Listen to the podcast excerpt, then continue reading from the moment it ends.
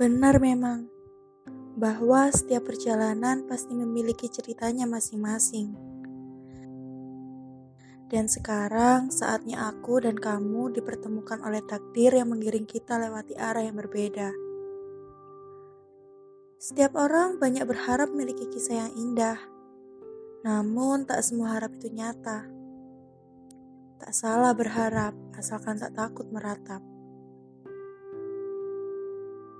Ini aku, yang berharap selalu bisa bersamamu. Berbeda denganmu, yang berharap tak dipertemukan kembali denganku.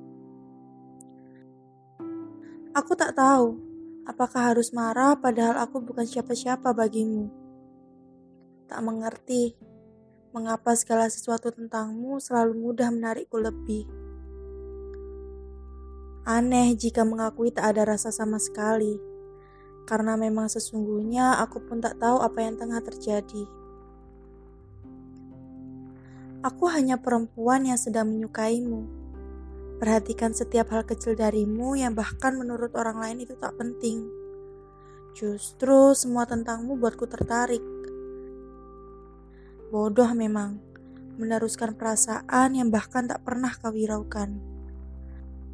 Kecewa dan kecewa, hanya itu yang ku dapat dari perasaan sepihak yang tak kunjung berpihak. Bait-bait puisi yang aku buat untukmu kini hanya menjadi pelengkap sepi, beriaskan tumpukan debu tatkala sang penulis sudah tak ingin mengenangnya lagi. Aku, perempuan yang mencintaimu satu arah tanpa berhenti terpana.